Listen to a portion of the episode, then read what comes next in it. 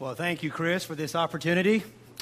Good to be here. Good to see you. I don't know what Chris told you this morning as to why I wasn't here, but the real story is he, all of a sudden, he felt the need to preach this morning, and so he locked me in a closet in the back of his house.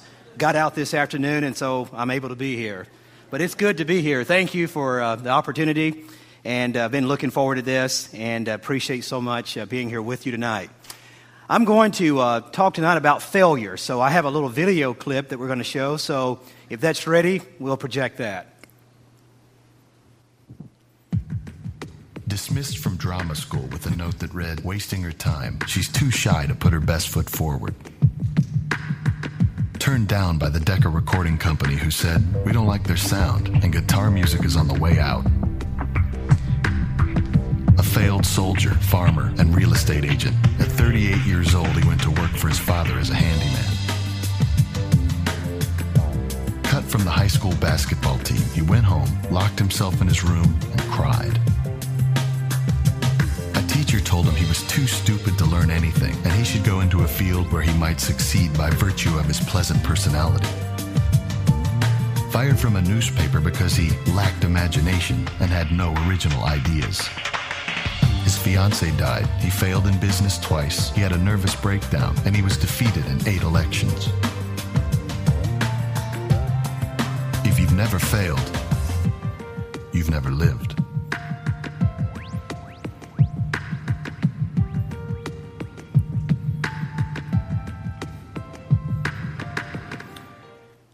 How do you handle failure? Failure is one of those things, it defines us, it's very much like success. Success defines us because it reveals our character. Failure not only reveals our character, but it also shapes our character and it can define our destiny. So, how you handle failure in life is very important. And you saw in the video clip there were a number of people in history whom we consider successes. And when we look at these people, like Michael Jordan and Abraham Lincoln and others who were displayed, we only see their successes. We see what they contributed to society. We see what they contributed to the world. And what we read about is their success. But many of these individuals, before they actually arrived to su- success, they failed, and they failed miserably. But the lesson that we learn from these individuals is they did not allow their failures to paralyze them or to define their destiny. Failure is one of those cycles in life. It's a season that we all go through. When I think of seasons, I think of different characteristics.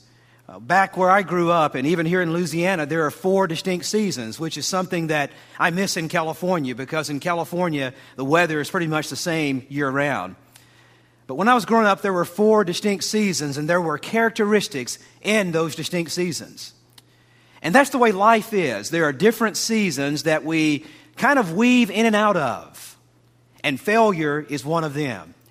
And if you're going to be successful in life, if you're going to be happy in life, if you're going to feel fulfilled in life, then you and I have to know how to handle and deal with failure.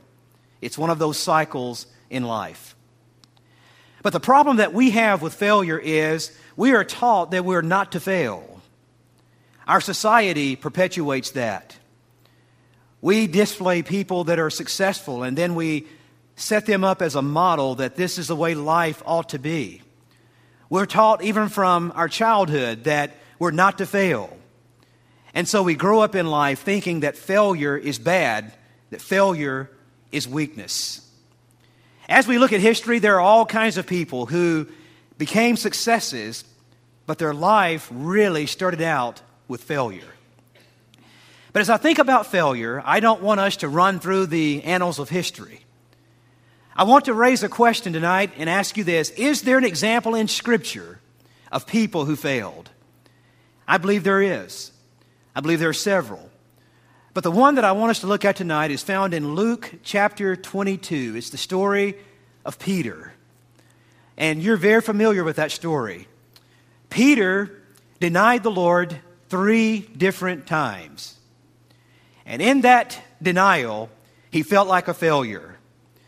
And the reason it was such a failure is because he had originally told the Lord that he would never deny him, that he would go with him to death, he would go with him to the grave, that he would stand by him. And then in this moment of pressure and temptation, Peter caved in.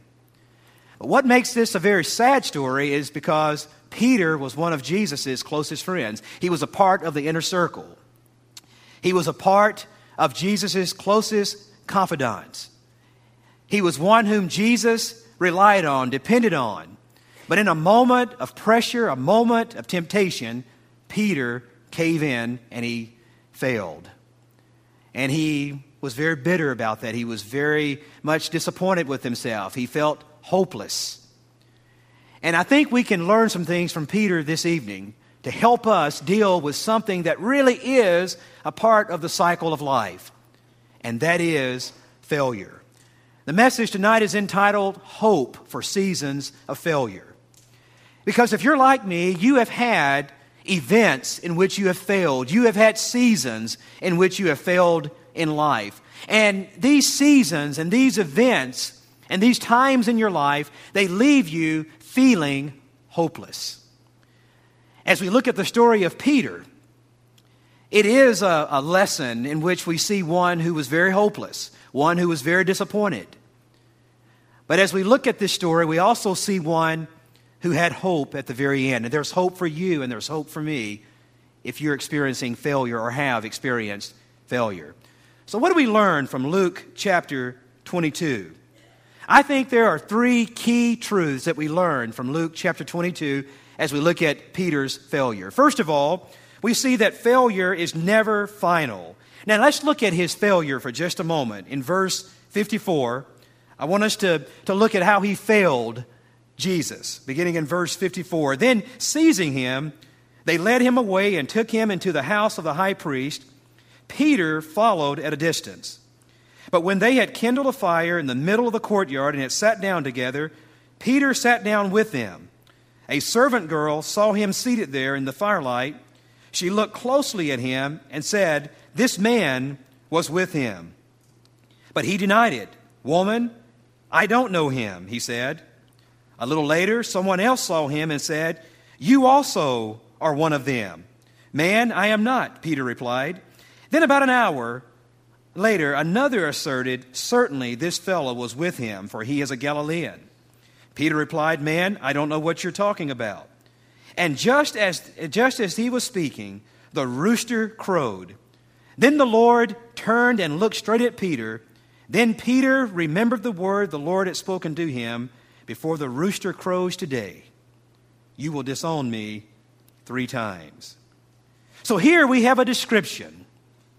We have a picture of this scenario of Peter failing the Lord not once, not twice, but three times he disowned the Lord. Now, why was this a failure?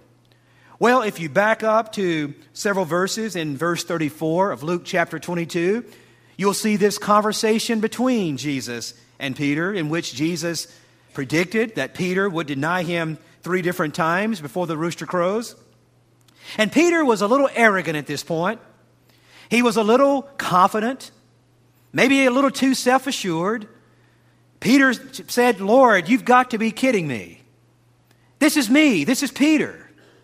I'm one of your closest friends. I have walked with you. I have served with you for, for three years. Me? I would never fail you. I would never disown you. I would go to, with you to the grave. I would stand up for you any day, under any circumstance. It was a failure in Peter's eyes because he did something that he never intended to do. He did something that violated his statement his assertion. He told the Lord, Lord, I would never deny you. I would never disown you. But in a moment of pressure, a moment of temptation, a moment of heat, he gave in. After Jesus was arrested, when Jesus needed him the most, one of his closest disciples, one of his closest friends, he disowned him. But here's the tragedy the tragedy is not that Peter disowned the Lord. We've read this story countless times. And oftentimes we will ascribe in this story that the tragedy is the fact that Peter disowned the Lord. But that's not the tragedy as I see it. Here's the tragedy the tragedy is how Peter felt about himself after he made those decisions. Peter felt like a failure. Peter felt hopeless. Now look at verse 62, because in verse 62, this is the tragedy of the whole story. In verse 62, it says, And he went outside and he wept bitterly. He went outside and wept bitterly. Now, why would Peter go outside and weep bitterly? It's because he was disappointed. He felt hopeless. He, he knew that he had failed the Lord. He knew that he was a failure in his estimation in this moment. He knew that he had done something that he didn't intend to do. He made a decision that was not the right decision. So he felt hopeless. He felt like that the decision that he had made was final. Now, what about your failures in life? What about those times in which you have done something, said something that resulted in failure? Do you feel hopeless? Do you feel like it's final? You see, the tragedy of this story in this particular moment is Peter felt like that his decision, his action, his behavior in that moment was final. Many of us in life, when it comes to matters of faith, we make decisions in our lives about our spiritual lives. We make decisions in our lives about other aspects of our lives, and sometimes they're not the right decisions. And we are very much like Peter. Peter wept bitterly. And in our hearts, we feel disappointed. We feel like failures. And we feel like the decisions that we have made are final. You see, the tragedy is not what Peter did, the tragedy is how he felt about himself. I want to ask you a question this evening.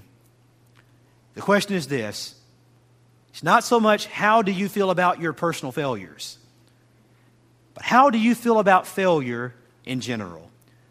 You see, in order to really be able to survive, to deal with, to address failure in life, you have to have the right theology about failure. Now, I shudder in using the word theology because when we use the word theology, we often think that theology is something for the theologians.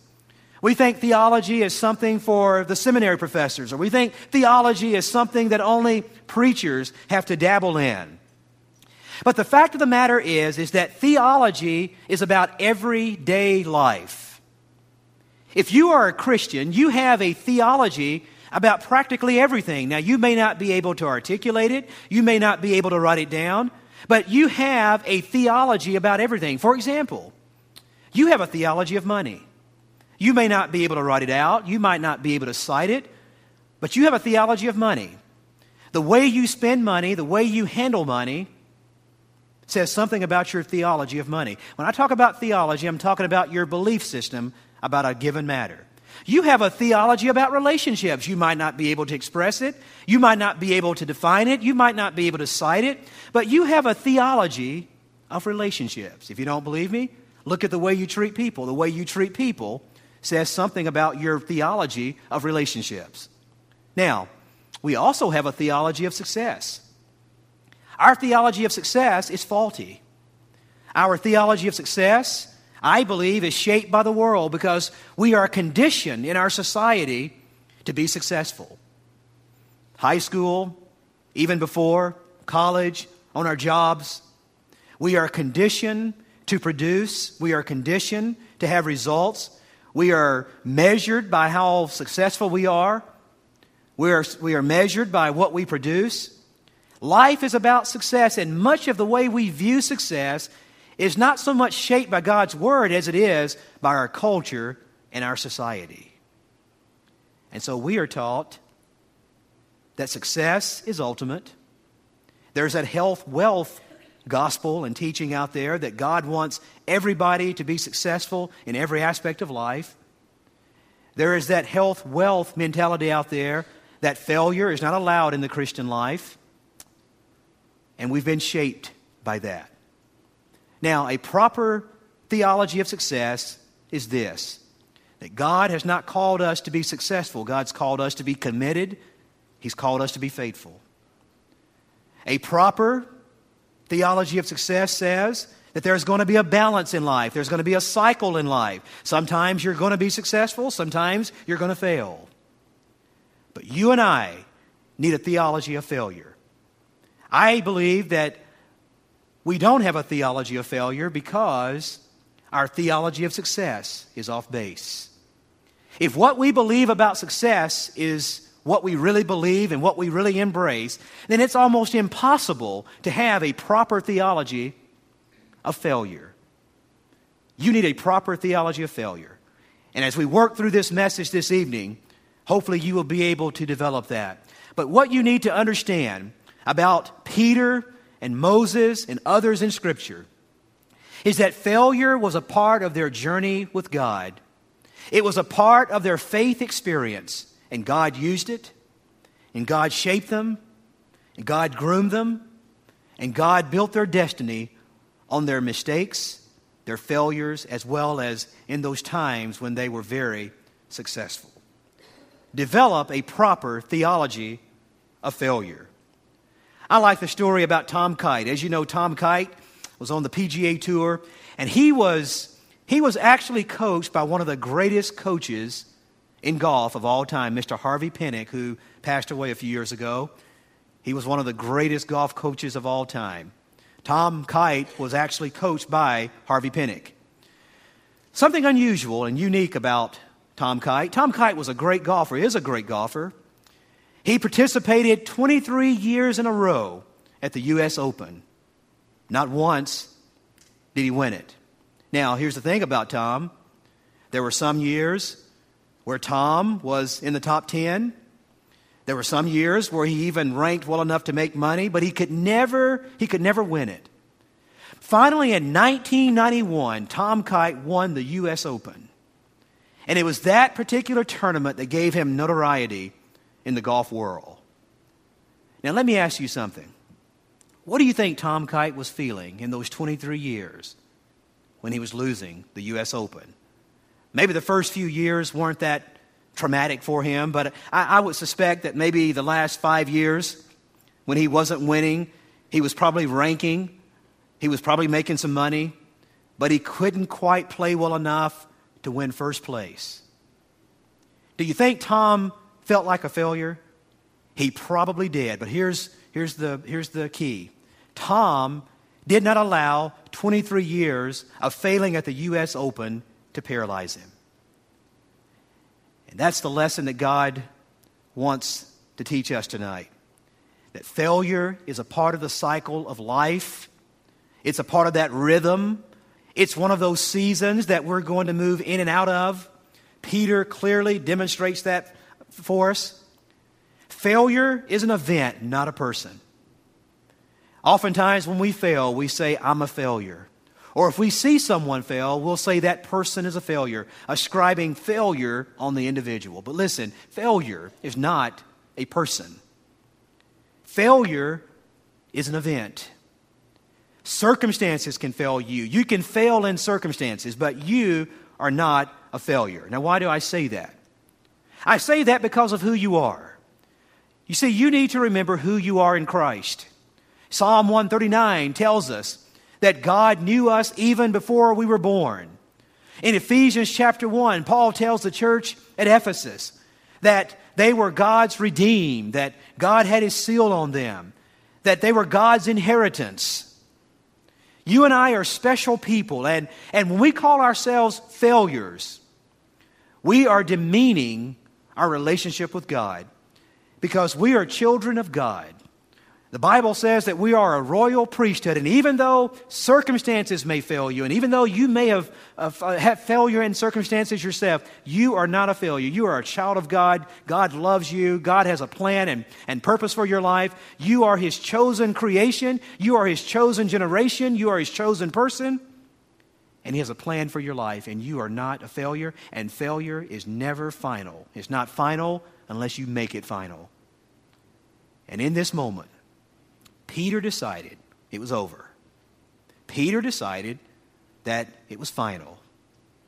And one lesson that we learn is that failure is never final. Secondly, failure is a great teacher. Peter learned some things through this experience. You see, Peter was impatient, he was impetuous, he was arrogant. Oftentimes, when you see Peter in the New Testament, he was a big mouth. He often spoke before he would think about it. He often made decisions that were rash. He was often abrasive. And I think this was a good lesson for Peter because I think one of the characteristics in Peter up until this time was a sense of overconfidence. Lord, me? Deny you? I would never deny you. I would never disown you. I'm Peter. You see, Peter didn't think he could disown or deny the Lord. And so, for the first time, Peter gained some insights into himself. Peter recognized that he had flaws. Peter recognized that he needed spiritual strength. Peter recognized that he had issues. It was his failure that taught him this about himself. Failure is a great teacher. You see, in Romans chapter 28 and 29, oftentimes when we look at Romans chapter 8 and verse 28, we often quote that verse in isolation. And we know that in all things, God is at work for the good of those who love Him. And then we stop right there. And that's a great verse. Because what that verse teaches us is that God is at work in all situations. He's at work in your failures. When you and I fail, God can use that situation. God can work through that situation. God can take that situation and do something splendid with it. In all things, including failure, including mistakes, God is at work. But what is the purpose of failure? Why does God allow failure? Well, the answer is in verse 29. Again, often we'll quote Romans 8 28 and we leave out verse 29. But verse 29 says, Whom he did foreknew, he also predestined to be conformed to the image of his Son. What is God's plan for you? What is God's ultimate plan for you and me? God's ultimate plan is for you and I to be conformed, for you and I to be transformed into the image of Jesus Christ. And let me tell you something about that. God is relentless about that. God will go to great ends to conform you and I into the image of Jesus Christ. Here's how it works. I've had people tell me, man, if God was really a loving God, if God really cared about me, He would not have allowed that to happen. If God really cared about me, He could have stopped me from making that decision. If God really loved me, He would have prevented this from happening. But here's the truth of the matter yes, God is sovereign, God is omniscient, He's all knowing.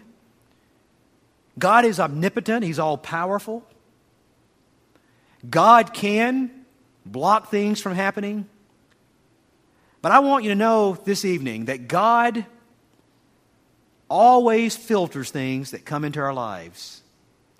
When we look at tragedy, when we look at issues in life that take away from our happiness, when we look at problems, when we look at things in life that are not so pleasant, when we even look at our own mistakes and failures, yes, God does have the power to block it. But oftentimes, God will see something coming our way. And even though He has the power to stop it, to block it, to change it, Oftentimes, God will look at you and He'll look at me and He'll go, You know, Reggie's a little rough around the edges right now. He needs to grow in patience or he needs to grow in love. And he can see something coming, and, and God looks at that situation and He goes, That situation is going to disappoint Reggie. That situation is going to be painful. That situation is going to be hard and difficult for him to swallow. But you know what? I'm going to allow him to go through that because it's going to grow him.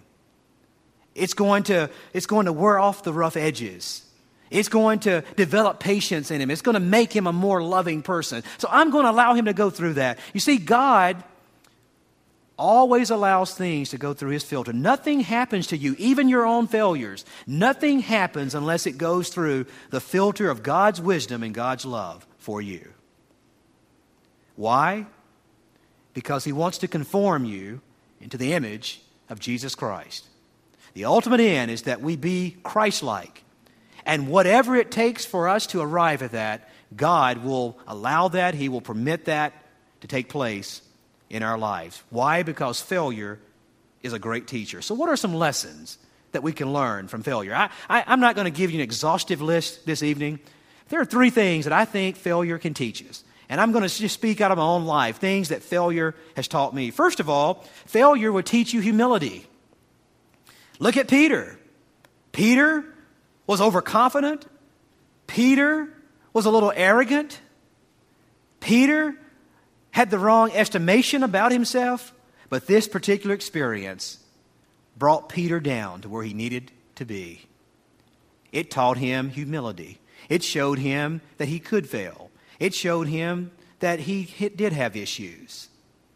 It showed him that he wasn't as strong as he really was. And one of the things that failure will do in your life and my life is it will drive us to trust God more and to depend upon Him. Because listen, there's no way in the world that you and I can even live the Christian life apart from the power of the Holy Spirit. And there's no way that we can have wisdom in life apart from God Himself. We have to depend upon God, and that requires humility. And oftentimes, if we are not open, if we're not humble, some of, greatest life, some of life's greatest lessons are learned through failure and mistake. It's at those moments we realize how frail we are, how unwise we are. I believe Peter learned that in that moment. Secondly, failure will teach you sympathy. Failure will teach you sympathy. It, it, it will give you feelings for others. When it will help you to really be able to relate to people when they go through uh, different things. And then failure will teach you grace. Just a personal illustration. I have always struggled with grace in my life, particularly when it comes to myself. You see, I grew up in a, a, family with a father who was verbally and emotionally abusive. And it affected me, it affected my two brothers, it affected my mother. And let me tell you how it affected them just very briefly. With my mother, my dad would always use derogatory terms Things like you're stupid. Things like you will never amount to anything. I mean, he said that all throughout my childhood to me, my brothers, my mother. The way it affected my mother was it gave her a complex. Even to this day, my, my mother does not believe in herself. She doesn't have any sense of self confidence or security because she really believed what my dad said. My middle brother, he became more rebellious. Everything my dad stood for, he went the other direction. My younger brother became very much like my mother, just really beaten down. He believed that, that stuff. I heard the same stuff that you're stupid, you'll never amount to anything. Heard the same stuff. But what it did for me was it made me a type A. Because what I did was I set out in life to prove my dad wrong. But the problem with that is, is that I didn't learn a lot of grace. And what I mean by that is, in my life, I, have always felt like I had to be the best. I've always felt that I had to do something for other people's approval. I always felt like I had to do something to feel good about myself. And even after I became a believer, that translated over into my life of faith. In my relationship with God, I always felt like that I wasn't quite good enough. And I had to do more and more and more and more to make God pleased with me. And it took me a while to recognize that, but it was through failure that I recognized hey, it's okay to fail. It's okay not to be perfect. It's okay not to have it all together. And I learned to have grace and mercy, first of all, for myself. And then I learned to express more grace towards other people. But it was through that upbringing that I didn't really understand the nature and the principle of grace. that God accepts me just for who I am.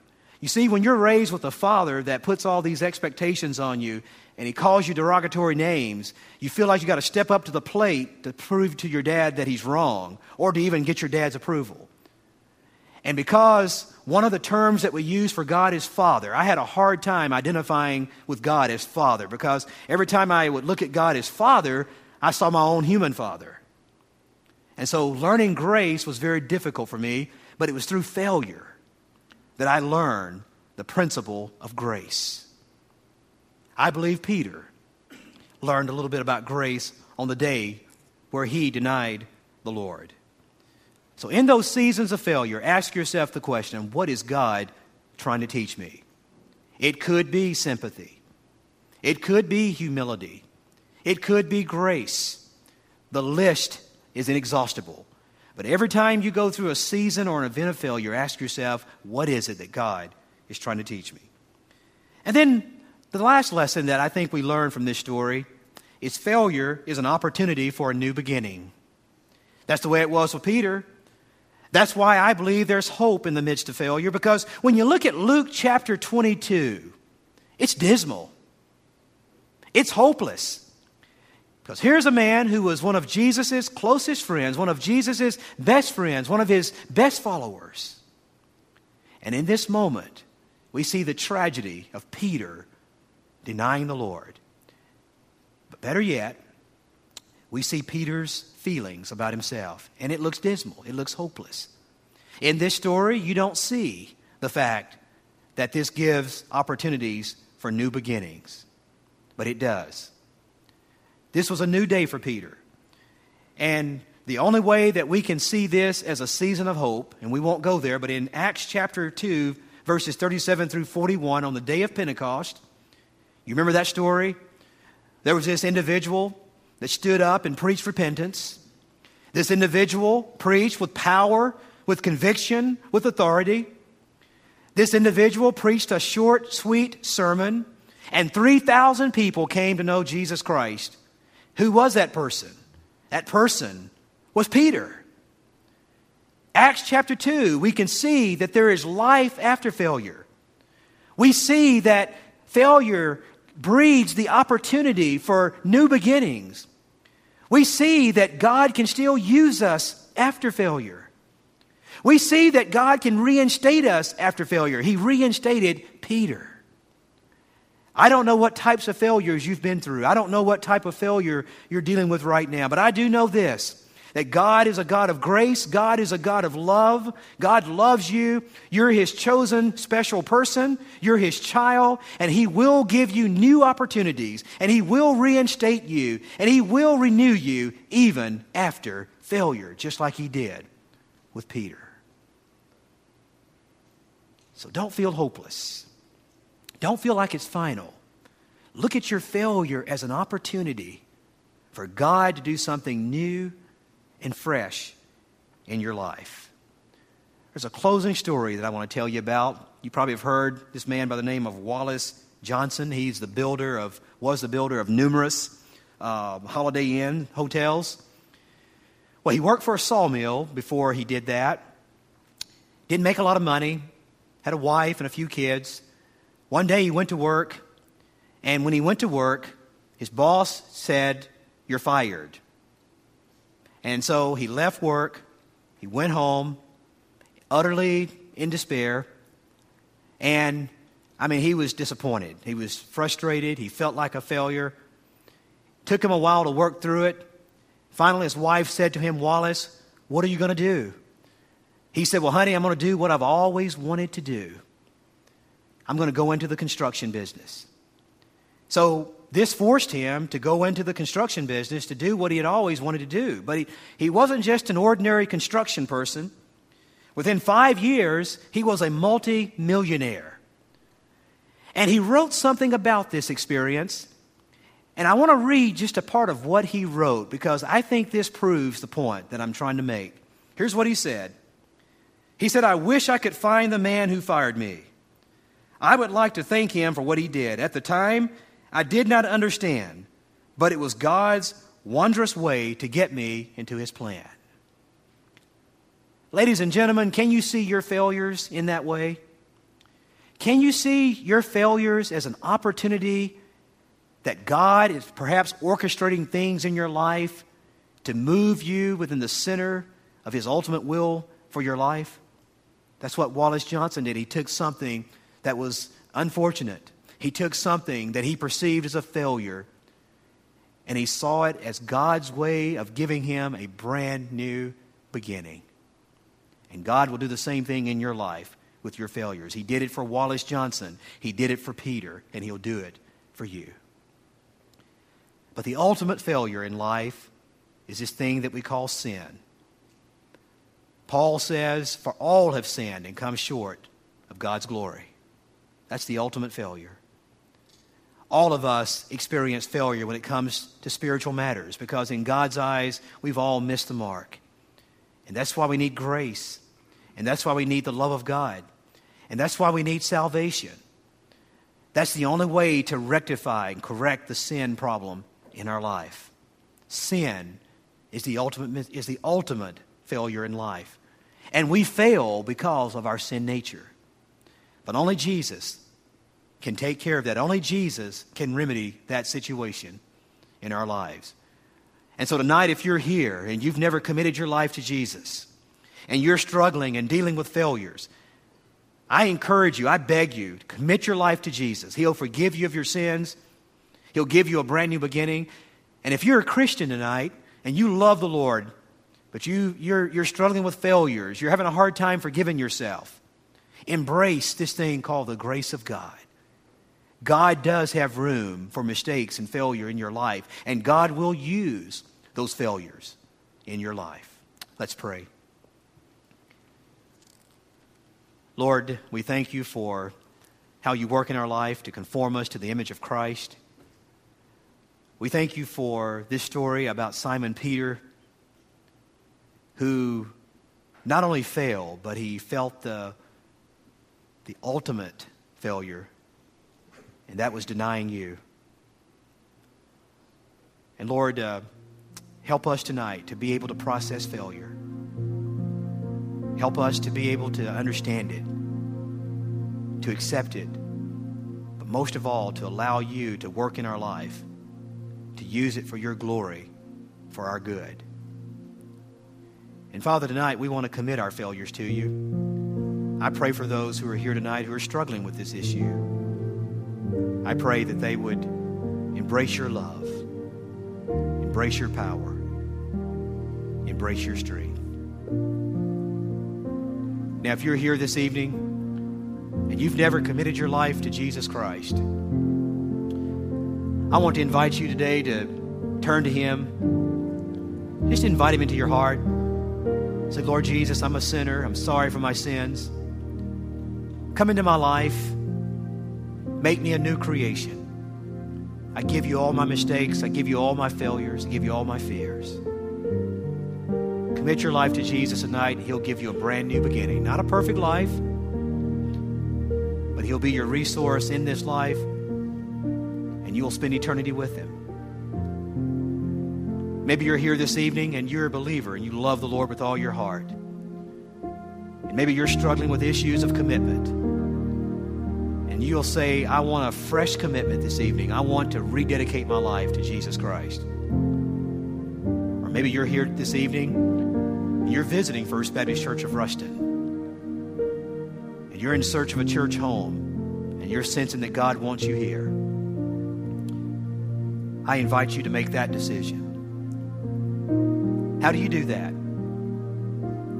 Whether you want to receive Christ, rededicate your life, or join the church. In just a moment, I'm going to invite the ministers of this church to come and stand here at the front. We're going to sing a song. If you're here this evening and you need to make one of those three decisions, I invite you to do so. So let's sing together. Brother Chris, some of the other ministers will be here at the front. If you're here this evening and you need to give your life to Christ, or if you need to rededicate your life, if you need to join the church, I invite you to come this evening and talk to one of these ministers as we sing just stay.